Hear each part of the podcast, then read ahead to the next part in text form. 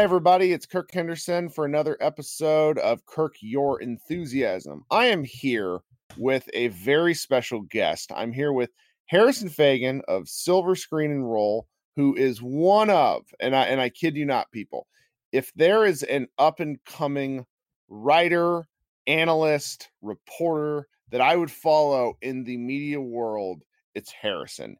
He is one of the hardest workers on the internet he has taken the SB Nation blog Silver Screen and Roll to kind of un like ridiculous heights. He is really funny. I enjoy talking with him. He also is a low key nemesis to another one of my Laker friends, uh, Anthony Irwin, who he used to do a podcast with. Harrison, how you doing tonight? I'm doing great. I don't know if I can vouch for all that nice stuff that you said, but I appreciate it. And uh, I'm sure that you get this all the time when you bring people on. But I, I just got to say, like, your podcast name is incredible. I really enjoy it. I uh, another uh, uh, mutual acquaintance of ours, Ad, Adam Mares, suggested, and I've never been able to do it just because it's so awkward to work it into the podcast. He suggested that I make every guest defend their hottest take uh and and basically as as a means of curbing their own enthusiasm and i just can't actually do it because it's so you know i love that show but some parts of it are just like so painful to watch that i that i had to skip away from it.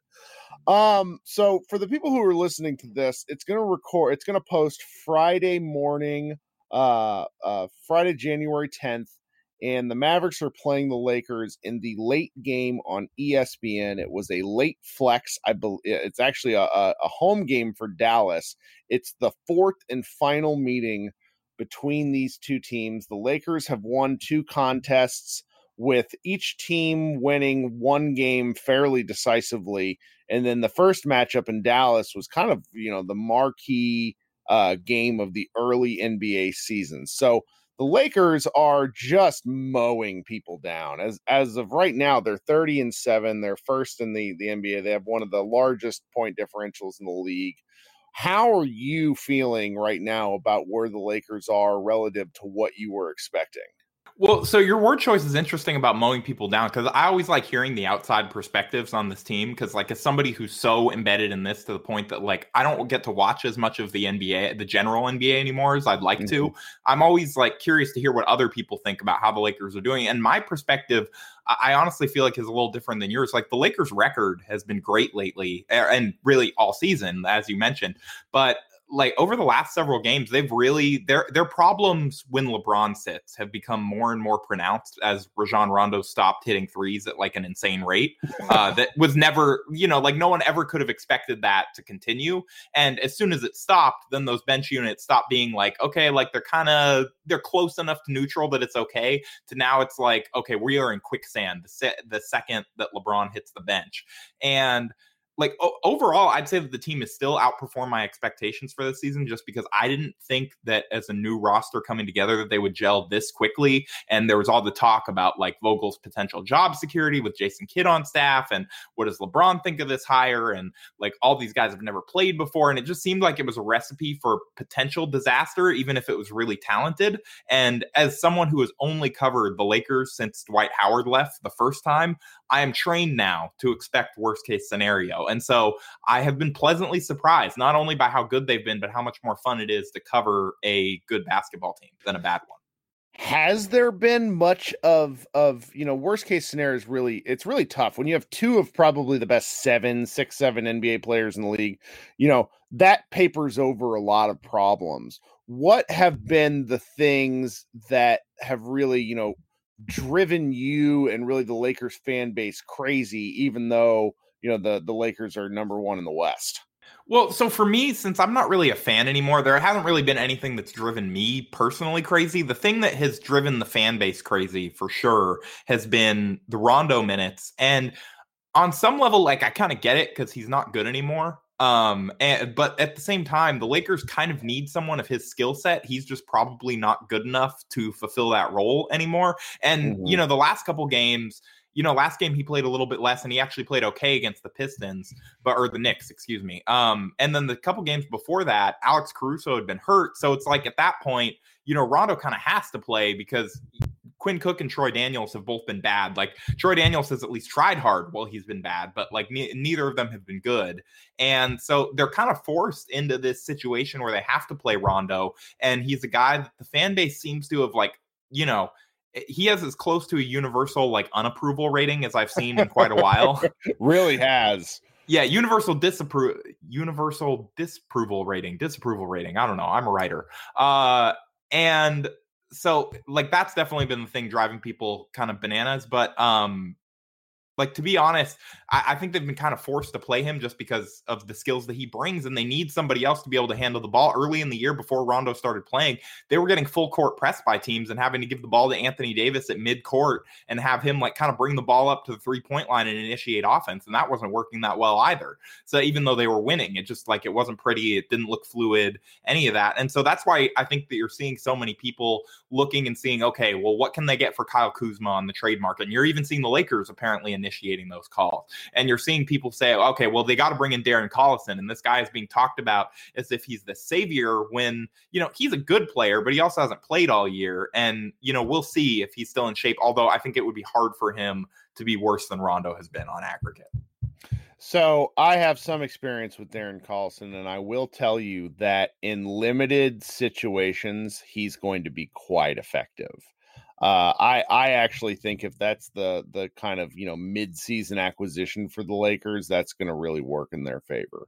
So I have a number of questions for you because I'm just you know I'm the kind of Mavs fan who will incessantly complain about the Laker coverage, yet I also completely understand the appeal.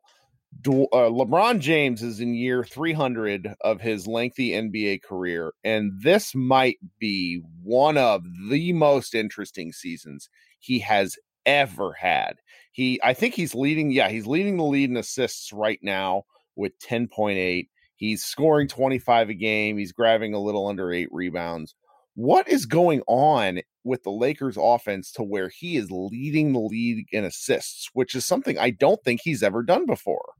Yeah, if I'm if I remember correctly, I believe that he has not ever done it before. I think he's probably come. I would imagine he's come close or been high up there a couple times, but I, I, think I also have read that this is like unprecedented for him. And you know, it goes back to the stuff that we're talking about. They really they built this roster as the ultimate like kind of you, you know how like i'm not going to spoil anything but rise of skywalker was basically like just a giant pushback on uh the last jedi if you watch star wars movies it was like mm-hmm. there were lines in the script and in the dialogue that were basically there specifically to say no that thing from the last jedi did not matter Right. That's kind of what this roster is compared to Magic Johnson's. Like, we're just going to bring in a bunch of playmakers and ease LeBron's load, uh, like last season. Because last year they just brought in a bunch of guys that could kind of handle the ball, but not really that well. And they also couldn't shoot. And it was kind of a disaster. Like, even though, you know, they started off promising, and I think they would have made the playoffs if LeBron hadn't hurt his groin, but they just didn't look all that great. And there were a lot of factors going into that, but that was a large one. This summer, they get Anthony Davis, and the first big free agent that they sign is Danny Green. Uh, I believe the first actual free agent that they came to terms with was Troy Daniels. And you just had this like run of basically they were going after guys who were going to shoot threes for them. And they kind of, at some point, they either thought that Rondo could play a bigger role for this team than he has, or they just forgot to sign another, like, or maybe they thought Caruso could do more or whatever. But they just, really neglected on getting a secondary playmaker at all to kind of spell LeBron when he's off the floor because they tried Avery Bradley at it a little bit that predictably did not work. Uh, Quinn Cook kind of had his moments but has been completely out of the rotation. Troy Daniels can't do that. Alex Caruso is a nice player but he is more of a complementary player than like a traditional lead guard and Rondo you know, like I said, as soon as he stopped shooting threes well, has kind of like become useless. And so like that's why if you want to know why he's leading the league in assists it's just because he has to. Like he has to create these plays. Somebody has to handle the ball handling load for this team and that's why you're seeing him i think lately play a little bit more minutes than the lakers would probably like just because you know these bench units have really struggled for air without him and like he's been incredible as a playmaker and just seems to be i think overall enjoying himself a lot more than he appeared to be last year really something. All right, my my one of my curious questions. Uh, I should transition into a question about Anthony Davis, but something that I just haven't been able to process, even though I've seen 20 Lakers games, is the the combination of minutes between veteran lunatic centers, Dwight Howard and JaVale McGee. They're they're are these is this real? Is this something that's like actually going to sustain through 82 games? What is happening? I mean, They're we're what playing we're fantastic. yeah, we're almost at 40 games, right? So like at this Right. point, I think that we have to say that it's real until like one of them gets hurt or hampered by injury or something, you know, like knock on wood. Like I, I don't want that to happen to them because it's been kind of cool to watch both of them redeem their reputations in their own different ways. Like Dwight Howard, I, I thought Lakers fans were going to throw like whatever the opposite of a championship parade was when he was signed. Like people were upset that this was the guy that they were going after to replace Cousins. Like putting all the skill set stuff aside, just the way that he left, the way that he had talked since he left the team. Like I, Lakers fans, I don't think wanted anything to do with him coming into the year. And it took like three preseason games of him playing really hard for people to completely turn. He was getting huge cheers in his first game at Staples Center. Like, uh, you know, and he's been incredible to watch. Like he's tailed off a little bit defensively since the beginning of the year, but I think what you're really seeing is like Vogel has almost Frankenstein them into one center where like if Mhm. you look at their minutes, they're playing about as much, maybe a little more than like your average starting center. And they're kind of combining production and the reduced role, I think, has allowed both of them to shine. Like JaVale McGee has always pushed back on the idea that his asthma or whatever has limited him. But I think that we've seen him be more effective in these shorter spurts for whatever reason, whether that's the asthma or just like, you know, because he's able to expend more energy and has a more predictable role. Same thing with Dwight. Like he's come in, he's just like screened his ass off. He's tried to defend as hard as he can, and he's made like he, he's looked not quite like prime defensive player of the year, Dwight, but he's been really effective uh, a lot of times for them. And like, you know, the other night they basically put up like a triple double between the two of them, and that has been with blocks, and that has been like a not uncommon occurrence. And I, I think it's real at this point, unless one of them gets hurt or something. Well, and given their age and just given the way NBA veterans tend to go, it would not be surprising if they did. And it also wouldn't be surprised if they didn't because Dwight Howard seems to have lost a lot of weight. Like he looks, un- he's he moving like so player. well. Yeah, he he's moving incredibly well out there, and like he he still like after every single game goes and like either lifts weights or shoots like extra like baskets or both after every single game. Like he is very very locked in. I didn't get a chance to actually cover him the first time around, so I can I don't really have a point of comparison, but he's clearly like working his ass off to maintain this shape and stay where he's at. Well, I've always had kind of a personal affinity for him because we had the same back surgery at around the same age. Now, I am not an athlete, but I do know what that did to my it took me 3 to 4 years to really figure out how to how to like use my body again, like running and doing different things and I just can't imagine what it would be like to be one of the best athletes on planet Earth and he was. For people that don't remember peak Dwight Howard, there's a reason he's a first ballot Hall of Famer. He I- honestly should have won that MVP over. I maintain still over Derrick Rose the year that Derrick Rose won it. Like he was a terrifying player when Yeah. he was at his peak. He he he really helped usher in the modern NBA offense because they just uh, you know the Magic you know just basically spread offense around him and that sort of thing. So I'm I'm I'm really I'm hopeful for him big picture that he's able to make it through the year. He- uh. I was just gonna say he seems to have made like a genuine change in his like like he just the way that he talks and the way that he's talked about his past and how he like really went through some dark times. I, th- I think he had some realizations about himself and what he really wants out of the last couple of years of his career here. And you know he deserves a ton of credit for making it happen. Absolutely. Well, I would want to ask you a little bit about Anthony Davis, but but as of the time of recording, it seems like we're a little bit of a toss up as he's going to play, or is it you know he he fell really hard on Tuesday night, but he's making the road trip with the Lakers. Do we think he's going to play? as yeah. of- So now, right now he's questionable with a gluteus maximus contusion um Mm. so like you know a severely bruised butt and uh you know and that hard fall I, after he fell down i definitely did not expect him to play for a couple games with like how long it took him to get off the floor how gingerly he was walking to the locker room. There was the report that they took him out to his car in a cart. Like i was like okay this guy's not going to play for a while. And so I mean, in the most Lakers thing ever, they listed him as questionable anyway because that's just what they do. They always list guys as it's either questionable or day to day or whatever. Like, there's never a here's when they're coming back or here's when we think it'll probably happen. It's always like, all right, well, you know, maybe they'll play, maybe they won't. Who knows? Who can say really? Um, and so, like, I, I honestly don't know if he'll play. My guess would if I had to if I had to pick right now, I'd say he probably will, just because he has been so determined to shed this injury prone label. I think possibly to his detriment down the line. I mean, I obviously hope not, but he really has tried to play through stuff. He's been listed on and off with like rib issues, shoulder issues, uh, ankle stuff all year, and he's pretty consistently played through almost all of it, uh, other than missing a couple games here and there. But I, I really think that he does not want to miss very many games, and the fact that he's going with makes me think that he's really going to try and do everything that he can to get out on the floor in Dallas. Which, like, you know, they have a back to back. They they play the Thunder the next night, and you know, I, I don't know about all that, and him going through a back to back with this whole thing, so that I'm sure complicates the decision. But um, if I had to guess, I would guess he would play. But that's not really based on inside information. It's just based on patterns this year. Do the Lakers play the Mavericks first or the Thunder first? Ma- they play the Mavericks on Friday and then Thunder on Saturday. Okay, so both the Mavericks and and the Lakers have a have a back to back. The Mavericks play the Sixers on Saturday, so they're in for a a fun little back to back there. Uh so we, the Mavericks and Lakers have played three games. Like I mentioned before, there was the first game, which was kind of the the Luka Doncic national coming out party.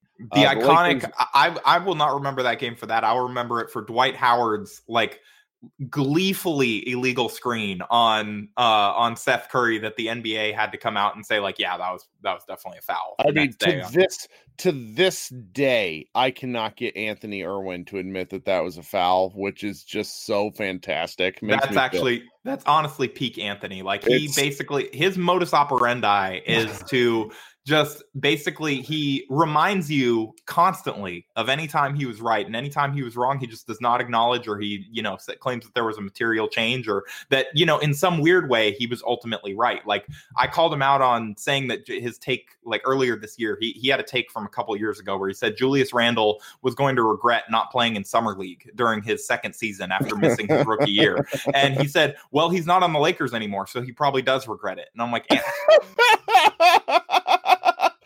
well, okay, so we have a three game sample, and one game was close and really was, you know, one of the best, one of the most fun basketball games I've seen. Yeah. The second was... game was an odd day game, either before or after Christmas. Two, uh, I think Anthony Davis and LeBron after the game, it kind of it was one of those things that trickled out where both of them were sick you know the Mavericks just like ran the Lakers off the floor. Kind of had one of those that one of they have they have third quarters now and again where they just kill teams.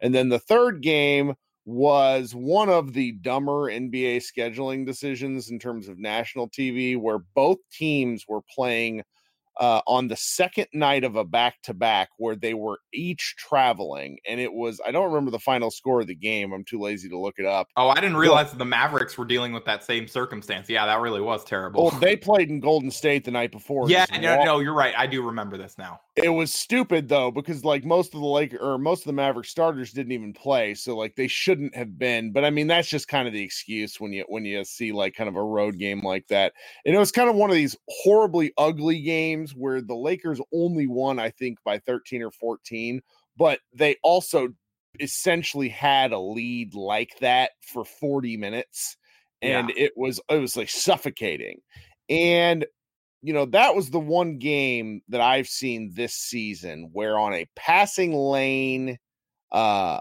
uh sort of you know performance the lakers had Luka's passes and his driving kicks you know scouted to a t it was one of the most brilliant performances I've seen all season. So, I guess the question that I have for you is are the Lakers this good defensively or is it kind of a factor of you know that they they they get on these streaks where they just punish teams offensively and that the other teams just aren't really able to catch up?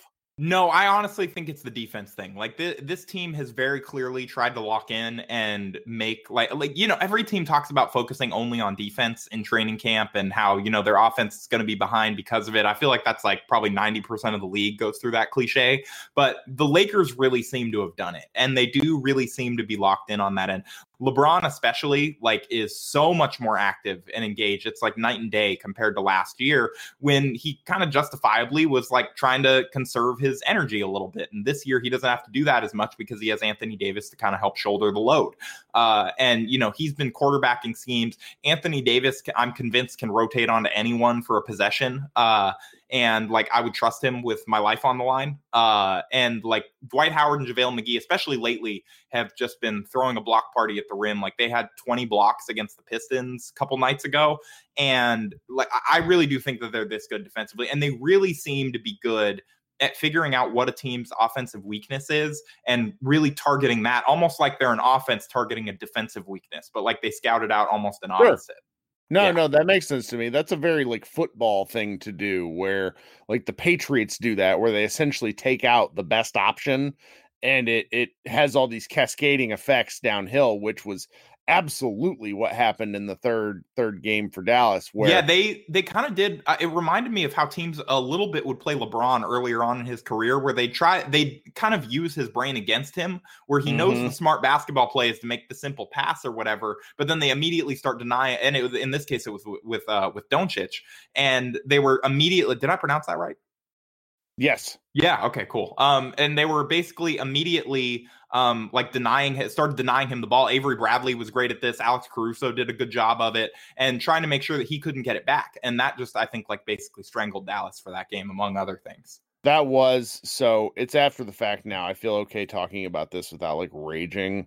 But in the first half of game of the third Mavs Lakers game, Avery Bradley essentially was like playing, you know, doing karate moves on Luka, and he had one he had one foul call. And then in the second half, when it, the game the game was basically out of reach in the second half. I mean, the Mavericks could have gone on a run. Basketball's complicated, but uh they put Carlisle put in JJ Barea. I felt like as a as a plan to make a point, and uh, Avery Bradley finished that half with five foul, or I'm sorry, finished that quarter. He finished the third quarter with five fouls. He picked all of them up on JJ. Uh, just kind of one of those dumb little things where it just made me laugh. After I don't remember this specifically, but Avery Bradley, like he has been, pro- him and Danny Green both have been very prone to those games this year where they kind of defend the same way every night. And like they just figure out real quickly if the refs are going to have a quick whistle on it or if they're going to let them play. And usually it either results in one or two of them leaving with early foul trouble or, you know, they get away with it. And the Lakers have one of those like physical, kind of grimy defensive nights.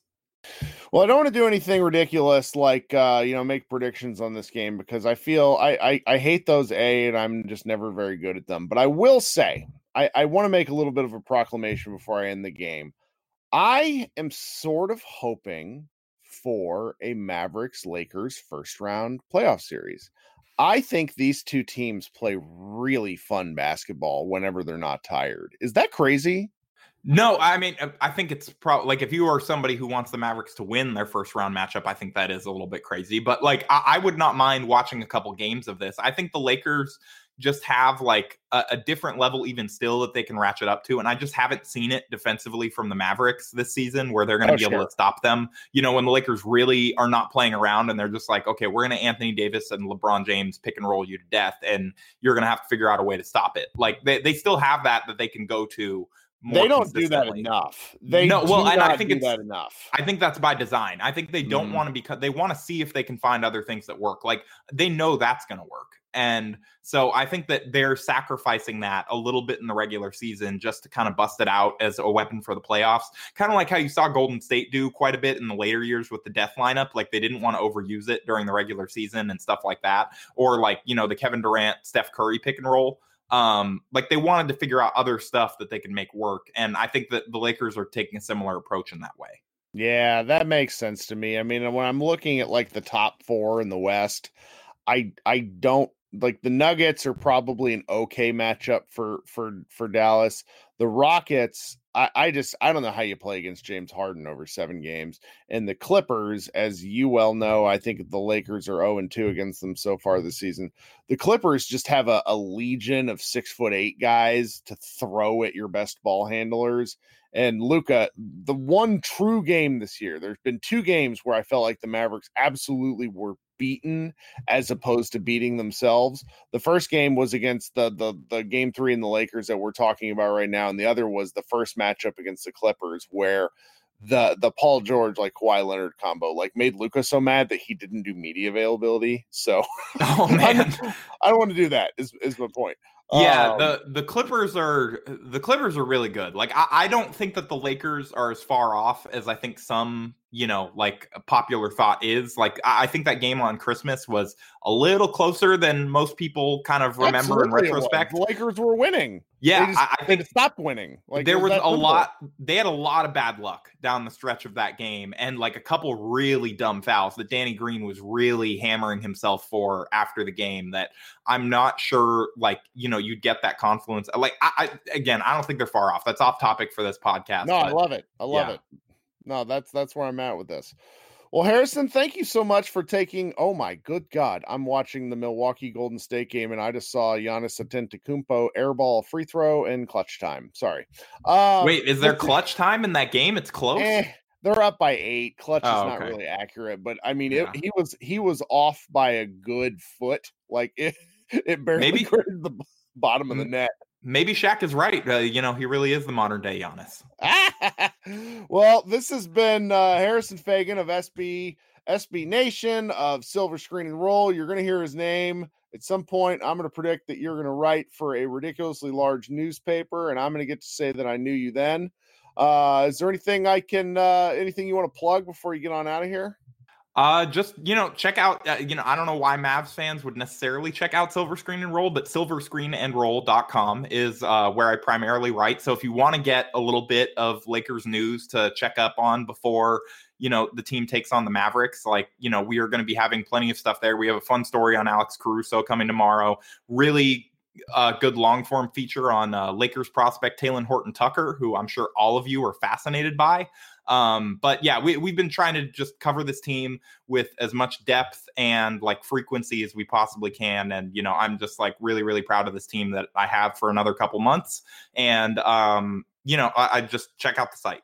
You should be. Silver Screen and Roll is my favorite Lakers blog. Uh, Darius, I hope you're not listening over there at Forum Blue and Gold. Well, he's part uh, of the uh, team now too, so that's fine. Oh yeah, okay, Darius. You know, eh, you know what I mean. Though. I eh, yeah. you guys really do do great work. I love it because in the world of of you know team-based sports coverage it's very easy to become lunatic fans and you guys provide balanced fair smart like Talen Horton Tucker coverage I read that story he was a he was a guy that that a lot of Mavs people were hoping for in the second round he's such an interesting prospect god I could talk to you about this stuff forever um all right, because I don't want to take up too much of our fans' time. Thank you so much, Harrison, for joining us. This has been Kirk Your Enthusiasm, episode 21 and i hope you uh, you know you like subscribe you tell your friends we're slowly gaining followers i have no idea why people like listening to me but uh, i appreciate all the support everyone have a great weekend